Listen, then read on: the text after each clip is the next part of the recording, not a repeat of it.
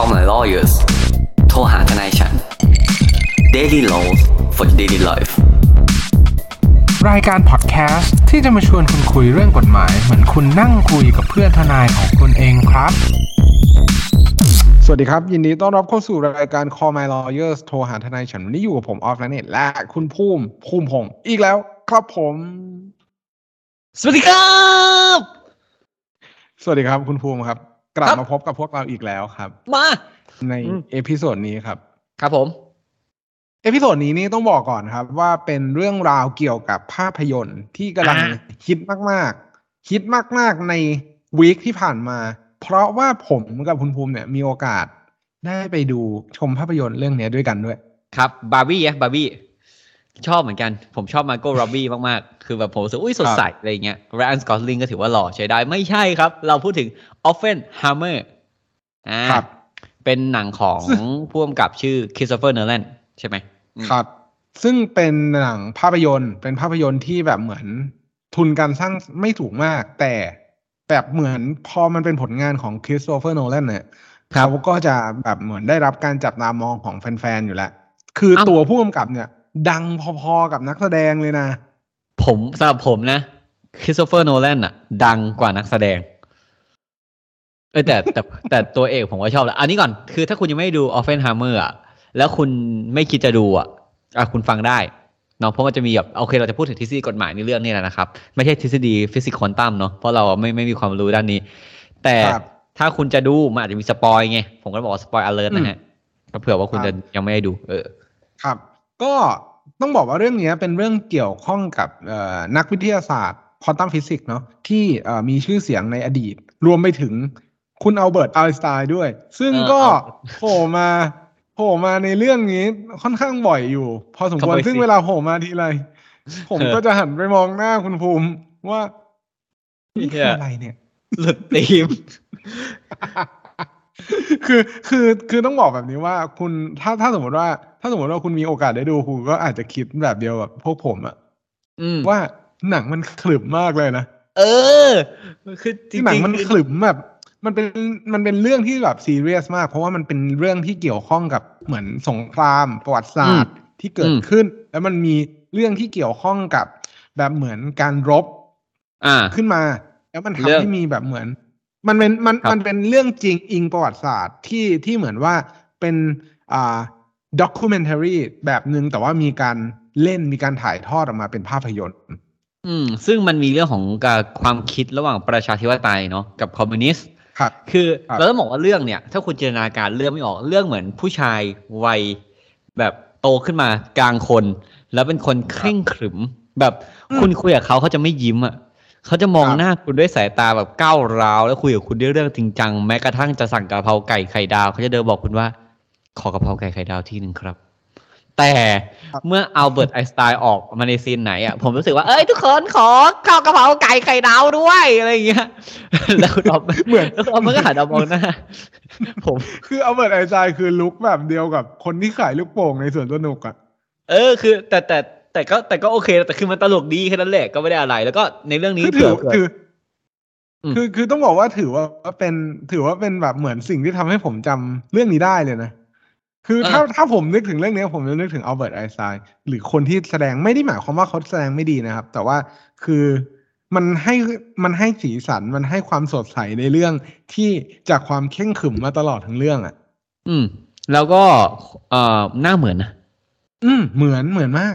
หน้าหน้าเหมือนมากแล้วแบบ แต่แต่เรื่องเนี้ยครับ นักแสดงนำก็ชื่อดัง Cillian Murphy ถ้าครับคุณดูหนังเรื่อง Peaky Blinder อย่างเงี้ยเราโคตรแนะนำเลย มันแบบคือเราก็ชอบนักแสดงคนนี้ด้วยอะไรเงี้ยใช่ แล้วก็ใช่ครับเผื่อถ้าผู้ฟังไม่ได้ไม่แบบยังไม่ได้ดูและอยากจะดูอาจอีกคนหนึงอาจจะทำให้ท่านผู้ฟังอยากดูได้ ก็คือ RDJ Robert อืม Downey Junior หรือว่าครับ Iron Man Tony Starkนั่นเองครับครับนะครับ ก็เล่นเป็นอะนักแสดงนำของของหนังเรื่องนี้ ซึ่งพอพูดถึงตอนนี้แล้วเนี่ย เรามาเข้าเรื่องประเด็นที่เราจะพูดคุยกันดีกว่าอืมก็คืออ่าเรื่องราวเนี่ยมันเกิดขึ้นเกี่ยวกับอ่านักวิทยาศาสตร์ควอนตัมฟิสิกส์เนี่ยแหละ ที่มีการคิดค้นอ่าอุปกรณ์ที่ครับเรียกว่าอาวุธสงครามแล้วกันก็คือระเบิดนิวเคลียร์เนี่ยตามที่อ่าทุกท่านเนี่ยน่าจะรับอ่ารู้อยู่แล้วแหละว่าเรื่องนี้เป็นเรื่องเกี่ยวกับการการคิดค้น วิธีการวิจัยการคิดค้นอะตอมิกบอมที่ทำให้อ่า ซึ่งในอ้างอิงตามประวัติศาสตร์เนี่ยก็คือนำไปใช้ในการรบจริง ๆ ที่ประเทศญี่ปุ่นด้วย ซึ่งโปรเจกต์เนี้ยก็คิดว่าน่าจะเรียกว่าอ่าแมนฮัตตันเนาะใช่อืมแล้วการทดลองเรียกว่า Trinity อืมครับ ซึ่งซึ่งโปรเจกต์นี้เนี่ย มันเป็นอ่าโปรเจกต์ที่อ่านำอ่าวิวัฒนาการทางวิทยาศาสตร์เนี่ย เข้าไปใช้เป็นอาวุธสงครามนั่นเอง ก็คือไอ้โปรเจกต์แมนฮัตตันเนี่ย นอกจากเวลาทำ atomic bomb แล้วเนี่ย มันก็ยังสร้าง Doctor Manhattan ด้วยนะครับเผื่อเผื่อใครไม่รู้จักคุณเรารู้จักปะวะ ไม่รู้ โอเค มันคือการ์ตูนของ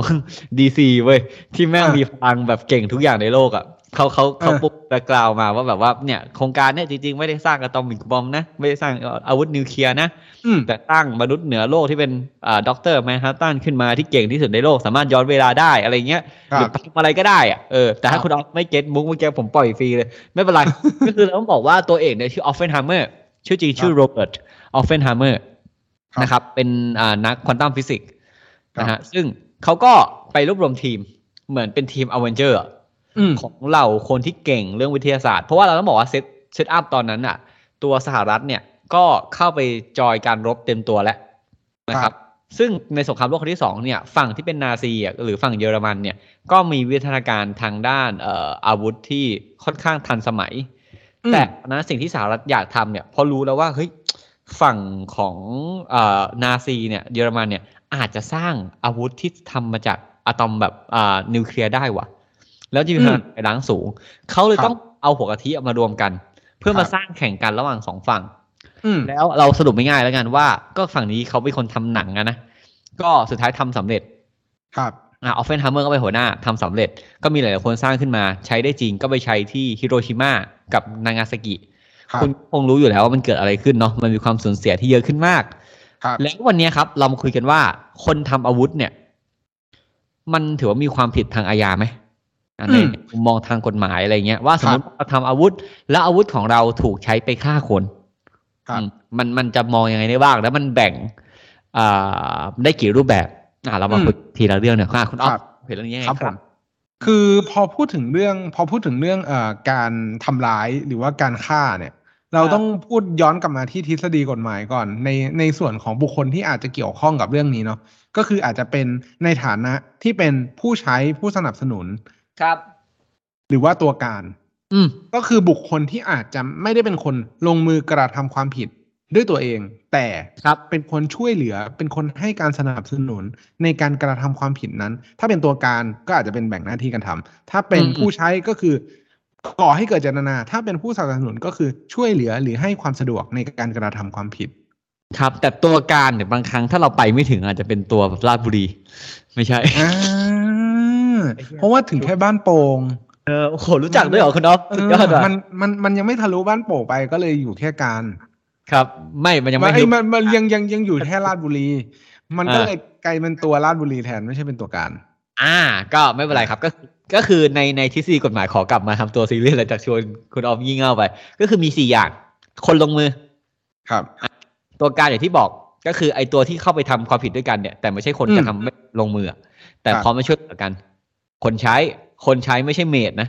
คนใช้คือคนใช้ให้คุณไปทำอะไรสักอย่างอะครับเหมือนผู้การหรือไปก่อให้เกิดสักอย่างสนับสนุนครับให้ความสะดวกอืมคุณออฟว่าคนทำอาวุธเนี่ย เป็นอะไรได้บ้าง คือถ้าสมมุติว่าเปรียบเทียบแคตตากรีพวกนี้เนี่ย แล้วเปรียบเทียบกับหนัง เรื่องนี้เลยเนี่ย ผมเข้าใจว่าอ่าบุคคลหรือว่าฐานะตามกฎหมายที่ใกล้เคียงที่สุดน่าจะเป็นผู้สนับสนุนเนาะเพราะว่าเนื่องจากว่าเขาเนี่ยให้ความช่วยเหลืออ่า หรือว่าการตระเตรียมในในในขั้นตระเตรียมการ แต่ว่าท้ายที่สุดแล้วการใช้ไอตัวอาวุธนั้นเนี่ย เราอาจจะไม่ได้มีผลส่วนในการตัดสินใจว่าคุณจะใช้หรือไม่ใช้ยังไง มามามาพูดถึงเรื่องนี้ก่อนว่า อันนี้คือในเคสที่มันเกิดขึ้นในชีวิตประจำวันก่อนแล้วกัน ไม่ใช่ไม่จะพูดถึงว่าในภาวะปกติที่ไม่ใช่ภาวะสงครามแล้วกัน คือภาวะปกติก็คือ คุณไปหาปืนให้กับเพื่อน คุณรู้อยู่แล้วว่าเพื่อนเนี่ยจะนำปืนน่ะไปยิงคู่อริอ่า เพื่อนของคุณเนี่ยมาบอกว่าเอ้ยช่วยหาปืนให้หน่อยจะเอาไปยิง คนช่วยหาปืนไม่ไหวให้หน่อยแล้วไม่รู้วางไว้ไหน อืมทำปืนหาย เออ อย่างนี้ใช่ไหมต้องการแบบนี้ ใช่ใช่ใช่ครับครับ ก็คือกำลังจะบอกว่ามีคนมาติดต่อ เราก็รู้อยู่แล้วว่าเขาจะเอาปืนอันนั้นนะไปยิงคนอื่น เราเนี่ยให้ทำให้การช่วยเหลือไปหาจัดแจงทำธุระนู่นนี่นั่น ไปตลาดมืด ตลาดมืดคือตลาดที่ไม่เปิดไฟ ใช่ก็คือตลาดที่เราไปอาจจะไปช่วงหกโมงเย็นโพเพลเขาตั้งออโต้อาจจะเปิดหกโมงครึ่งไม่ใช่คุณออฟตลาดมืดคือตลาดเป็น black market อืมไม่ใช่ black ก็คือ friday เป็นตลาดที่ผิดกฎหมายเพื่อไปหาปืนมาให้กับผู้กระทำความผิด แต่เนี้ยครับท้ายที่สุดแล้วถ้าผู้กระทำความผิดเนี่ยนำไปยิงคนตามครับที่เขาได้มีการบอกไว้ หมายความว่า จะไปยิงในเองเนี่ยจะไปยิงในเอเนี่ยแหละ แล้วก็ผู้ผู้กระทำความผิดเนี่ยก็ไปยิงในเออย่างเงี้ยเนี่ย คนที่เป็นคนหาปืน หาอาวุธ พวกเนี้ยก็อาจจะถูกพิจารณากลายเป็นผู้สนับสนุนการกระทำความผิดก็ได้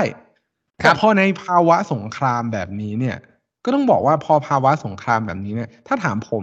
ผมไม่คิดนะ ว่าโอเพนไฮเมอร์เนี่ยจะกลายไปเป็นผู้สนับสนุนในการกระทำความผิดเพราะหนึ่งมันเป็น มันเป็นการทำสงครามระหว่างประเทศหนึ่งสองคือสิ่งที่เขาประดิษฐ์หรือว่ามีการคิดค้นเนี่ย มันไกลเกินกว่า ที่เขาจะคาดหมายได้ ว่าอ่าเขาจะว่าเขาจะเอาไปใช้ทำอะไร ครับอะเราครับเราเราไปสักประเด็นดีกว่าประเด็นแรกคือเป็นความผิดไหมอืมอืมเมื่อสมมตินะครับ สมมติเรื่องนี้กลับกันเป็นการผลิตเอ่ออาวุธในประเทศเพื่อใช้ต่างประเทศ อันเนี้ยก็อาจจะผิดได้ เพราะมีการตัดเตรียมการในประเทศเนาะ เป็นส่วนใดส่วนหนึ่งคขรัอบงการกระทำความผิดเกิดในประเทศ อันเนี้ยถ้าเป็นเรื่องทำปืนมาให้เพื่อนอย่างเงี้ย เช่น อย่างที่คุณออฟบอกอะให้หาปืนให้หน่อยแล้วคุณออฟมาบ้านผมแล้วผมแบบ คุณออฟอยากได้ปืนเหรอ ผมขอตะกั่วประมาณยี่สิบห้ากรัม ขอเหล็กประมาณสามร้อยกรัม คุณออฟผมขอเท่านั้นเท่านี้แล้วผมประกอบคุณออฟตอนนั้นคุณออฟไปยิงที่ประเทศลาวอย่างเงี้ย เออ ผมก็ผิดด้วย อย่างเงี้ยได้ แต่ถ้าในมุมของออฟเฟนไฮเมอร์เนี่ย ก็คือเขาทดลองที่อเมริกา ถูกปะครับแล้วไปเกิดที่ญี่ปุ่น ซึ่งการกระทำทรงเนี้ย เราต้องดูก่อนว่ามันผิดกฎหมายไหมอืมอืม การฆ่าคนผิดกฎหมายไหมผิด แต่อ่าทหารอเมริกาตอนนั้นอะ มันอยู่ในภาวะสงครามที่คุณออฟพูดอะ มันยังใช้พออ่ากฎหมายอาญากันไหมอะใช่ครับ เพราะถูกไหมเนื่องจากว่าต้องบอกแบบนี้ว่าพอย้อนกลับมาว่า พอมันอยู่ในภาวะสงครามหรือว่ามีการ ประกาศสงครามกันแล้วเนี่ย ครับ เราต้องบอกก่อนว่าเอ่อกฎหมายที่จะเข้ามาจับตอนนั้นเนี่ย มันอาจจะไม่ได้อยู่ เพราะว่ามันเป็นความขัดแย้งระหว่างอ่ารัฐที่แต่ละแต่ละรัฐเนี่ย ก็มีอำนาจอธิปไตยของตัวเองที่จะอ่าดำเนินการกระบวนทำกระบวนการภายในเพื่อที่จะไปต่อสู้กับรัฐอื่น ๆ หรือว่ารัฐที่มีอำนาจอธิปไตยอื่นของครับเขาเอง เหมือนกันอืมดังนั้นแล้วเนี่ยกฎหมายที่มาใช้จับตอนนั้นเนี่ย มันก็อาจจะอยู่ในรูปแบบของกฎหมายระหว่างประเทศ ซึ่งความแข็งแกร่งของกฎหมายระหว่างประเทศเนี่ยเอ่อตามทฤษฎีของกฎหมายแล้วก็ความเป็นมาการพัฒนาการของเอ่อกฎหมายระหว่างประเทศเนี่ยมันค่อนข้างต่ำอยู่แล้ว แล้วถ้าผมจะไม่ผิดอะพวกกฎหมายระหว่างประเทศมันมีเรื่องของเอ่อพรบสงครามที่แบบก็จะเป็นห้ามแบบห้ามใช้ระเบิดอ่านิวเคลียร์เนี่ยหลังจากใช้แล้วครั้งหนึงถ้าผมจะไม่ผิดมันจะจะห้ามนะ แล้วก็ครับเป็นเรื่องอาวุธเคมีอะไรอย่างเงี้ยครับ แล้วก็เรื่องการเว้นให้กับพวกกาชาติ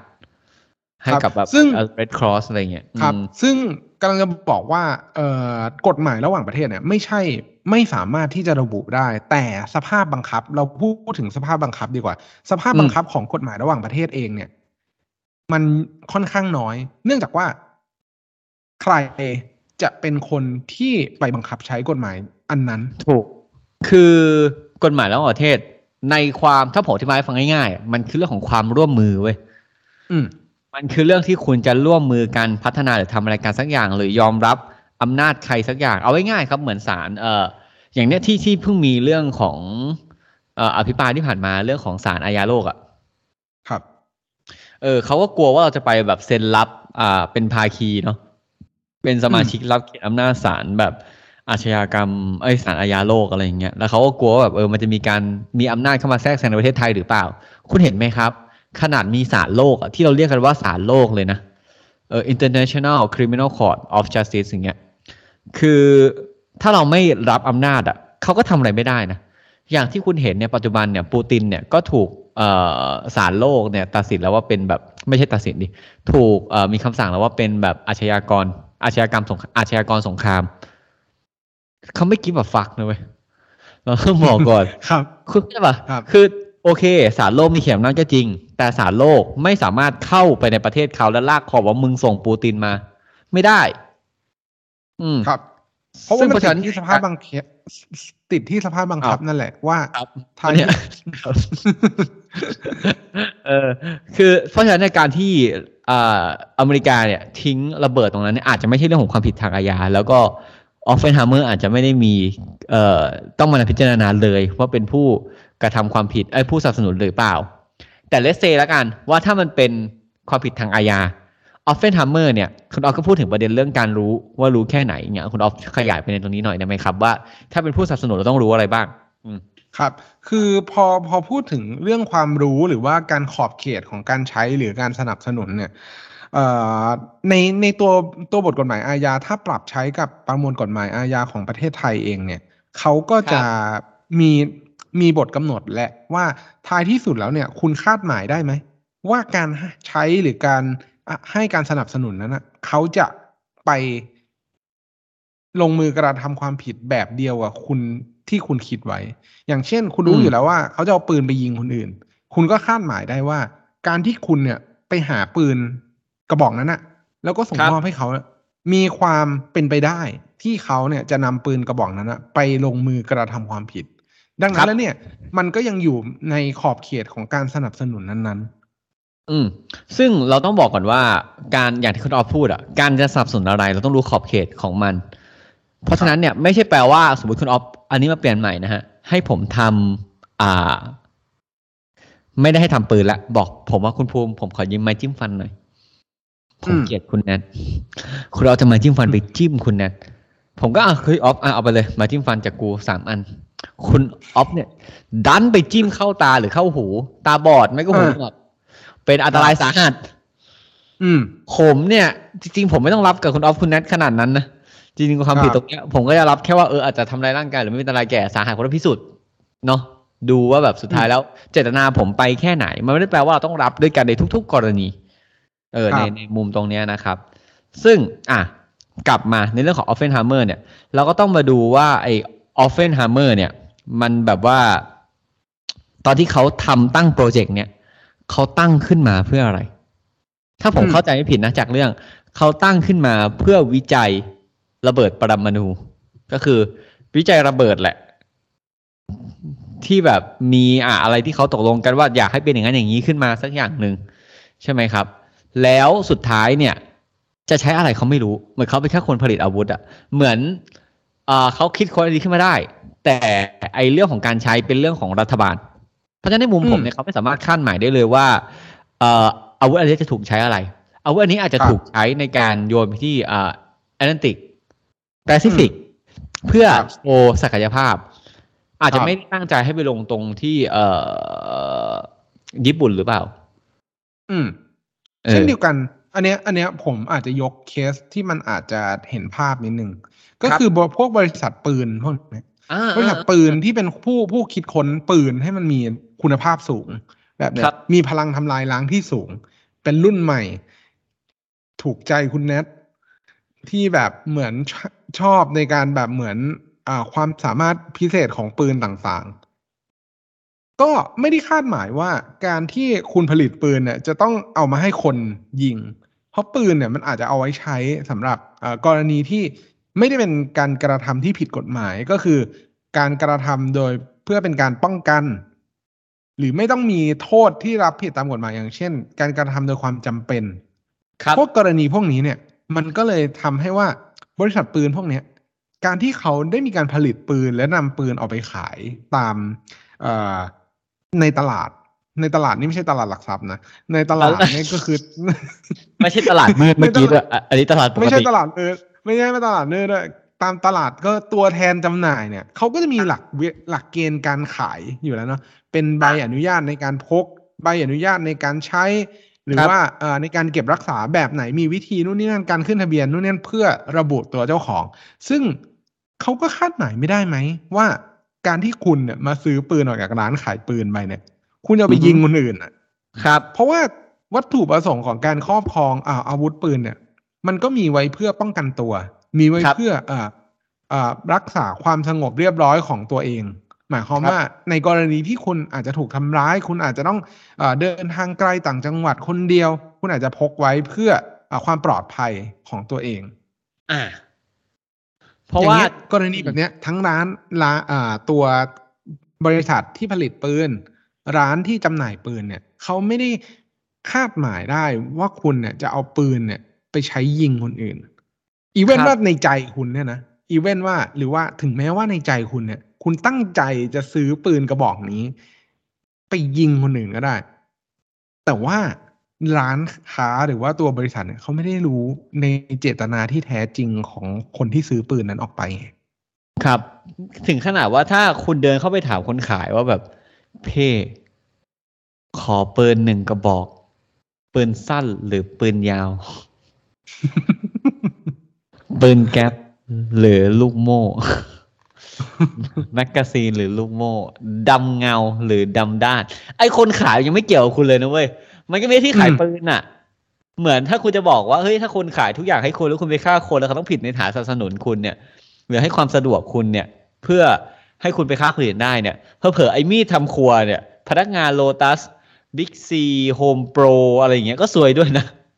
ครับเพราะคุณอยากซื้อมีดทำครัวไปแทงคนก็ได้ไง เพราะฉะนั้นเนี่ยในในมุมของออฟเฟนไฮเมอร์เนี่ยเราต้องบอกผู้สนับสนุนเนี่ยหนึ่งคือต้องรู้ว่าเขาไปทำอะไรครับสองคือต้องตั้งใจช่วยด้วย อืมสามคือ แต่แต่แต่อีกอันหนึ่งอะที่เราต้องพูดนิดนึงไอ้คนที่เขาถูกช่วยเหลือ รู้ไม่รู้ก็ได้นะอ่าใช่ใช่ใช่ถูกไหมใช่คือผู้สนับสนุนไม่จำเป็นต้องรู้ว่าเฮ้ยไอ้นี่ตั้งใจ อ่าไอ้คนลงมือไม่จำเป็นต้องรู้ว่าไอ้นี่ตั้งใจสนับสนุนเรา อืมครับยกตัวอย่างคืเช่นอคือคือเออคือทฤคษรับฎีทฤษฎีอันเนี้ยผมเห็นด้วยนะ ว่าจริง ๆ ไม่ได้เห็นด้วยหรอกมันถูกต้องแล้วตามทฤษฎีกฎหมาย แต่สิ่งที่ผมเนี่ย ไม่ค่อยเห็นด้วยกับเรื่องเนี้ยครับ คือการที่ไอตัวผู้กระทำความผิดไม่รู้ คือผมไม่ได้ผมไม่ได้โต้แย้งทฤษฎีนะ คือทฤษฎีอะมันวางหลักไว้ถูกแล้วว่า ผู้ลงมือเนี่ย ไม่จำเป็นต้องรู้หรือไม่รู้สำหรับการครับสนับสนุนนั้นๆ หรือการอำนวยความสะดวกนั้นๆ แต่ในหลักความเป็นจริงอะเรียลิตี้ฮะเออ ในหลักความเป็นจริงอะคุณภูมิจะไปยิงคนอื่นแล้วไงวะ กูก็อยู่ดีเอาบังปืนไปวางบังเอิญเจอปืนย่อง เอออืมย่องเข้าไปในบ้านแล้วก็วางปืนไว้ อืมในบ้านแล้วก็ออกมา โดยที่คุณภูมิไม่รู้เลยเฮ้ยกลับบ้านมา เอ้ย ปกติกูก็ไม่มีปืนหรอกใช่วัวันนนี้นี้มีปืนที่บ้าน โอ้วันนี้แมกกาซีนหรือลูกโม่ดำเงาหรือดำด้าน คือแบบ กลับบ้านมากำลังคึมๆเลยทำงานครับทำงานแล้ว แล้วแล้วเครียดคึมเครียดแล้วโอ้ปืนแม่งพร้อมเลย ก็เลย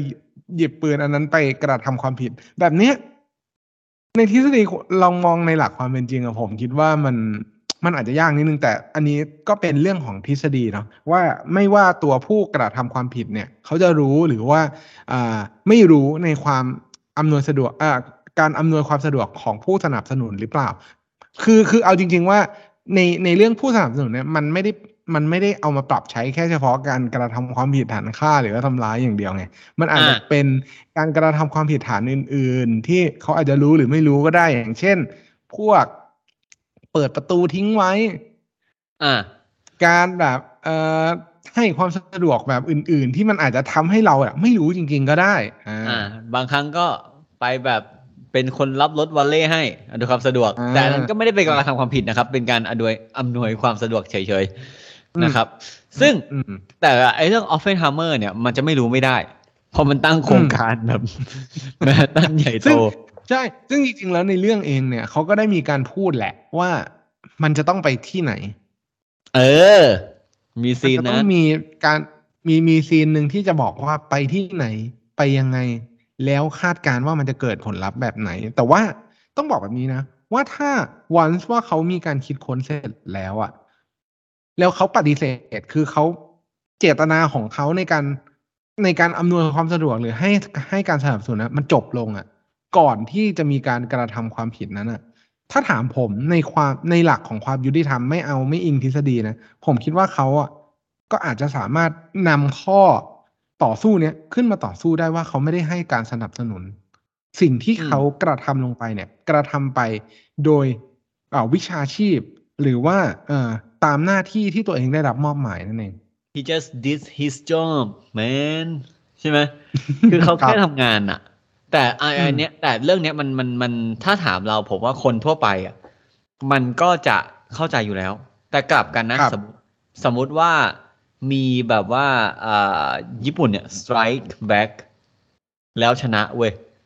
อืมยังไงออฟเฟนฮัมเมอร์ก็จะเป็นอาชญากรสงครามผมมั่นใจเลย ใช่ พอยคือเพราะมันชว่านะแต่อืมเพราะว่าคนที่ชนะส่วนมากจะเป็นวีรบุรุษเสมอ ใช่แล้วเขามักจะเขียนกฎ เออ ว่าแบบเอ้ยการทำของคุณไม่ถูกต้องนะอะไรเงี้ยเพราะว่าหลาย ๆ ครั้งเนี่ยที่ญี่ปุ่นทำเนี่ย ก็คือญี่ปุ่นก็มีการไปที่ประเทศญี่ปุ่นเอ่ออ่าจีนใช่ไหมครับ มีการยึดนานกิงทดลองมนุษย์อะไรอย่างเงี้ยหรือว่าที่นาซีก็ทำการฆาตกรรมหมู่ ชาวอืมยิวลมควันอะไรเงี้ยครับลมแก๊สอะไรเงี้ย คือพวกเนี้ยมันการทำที่ผิดก็จริงไร้มนุษยธรรมก็จริง แต่ถ้าเขาชนะ ผมว่าเรื่องนี้จะไม่ถูกมองงั้นอืมผมพูดจริงเพราะๆว่าการมันเป็นอาจใช่ใช่ครับครับเอาจริงการทิ้งบอมที่เอ่อฮิโรชิมากับนายสกิอะถ้าพูดในเรื่องของความเสียหายแม่งก็หนักนะเว้ยอืม ก็คือมีผู้เสียชีวิตเยอะพอๆกัน เป็นแสนอะอืมใช่ไหม คือโอ้โหแบบ คือมันขึ้นอยู่กับว่าใครเป็นคนชนะด้วยเนาะเพราะงั้นไอซีผู้สนับสนุนเนี่ย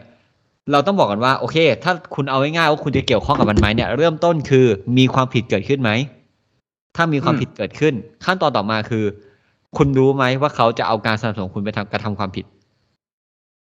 อืม แล้วคุณรู้แค่ไหน นั่นแหละคือจุดตัดของเรื่องนี้ อืม ในในมุมพวกเนี้ยนะครับ ไม่ง่าย คือเราแค่อยากชวนคุยว่าหนังเฉยว่าตอนเราดูเนี่ย มันก็มีคำถามหลาย ๆ คนว่าแบบหูคนนี้กลายเป็นฮีโร่วะเป็น father of atomic bomb แต่ผมจำได้ฉาก Trinity เลย ที่ฉาก Trinity คือฉากฉากเหมือน สำหรับผมคือ climax ของเรื่อง ก็คือการทดลองระเบิดครั้งแรกใช่ไหมแล้วพอระเบิดดังปึ้ง แล้วเสียงวะ Cillian Murphy คือคนที่ได้เป็นแบบ Robert Oppenheimer Oppie เนี่ย แม่งบอกว่า and now I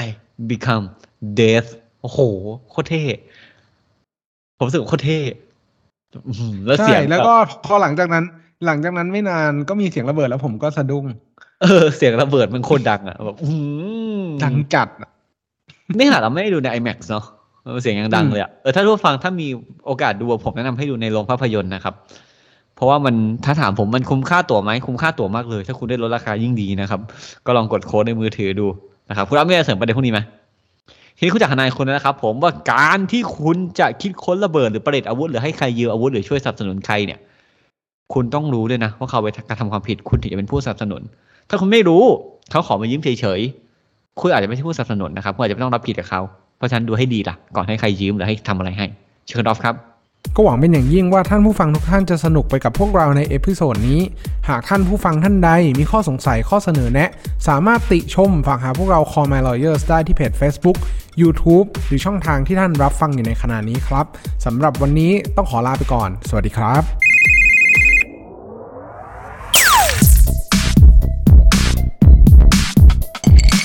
Daily laws for daily life.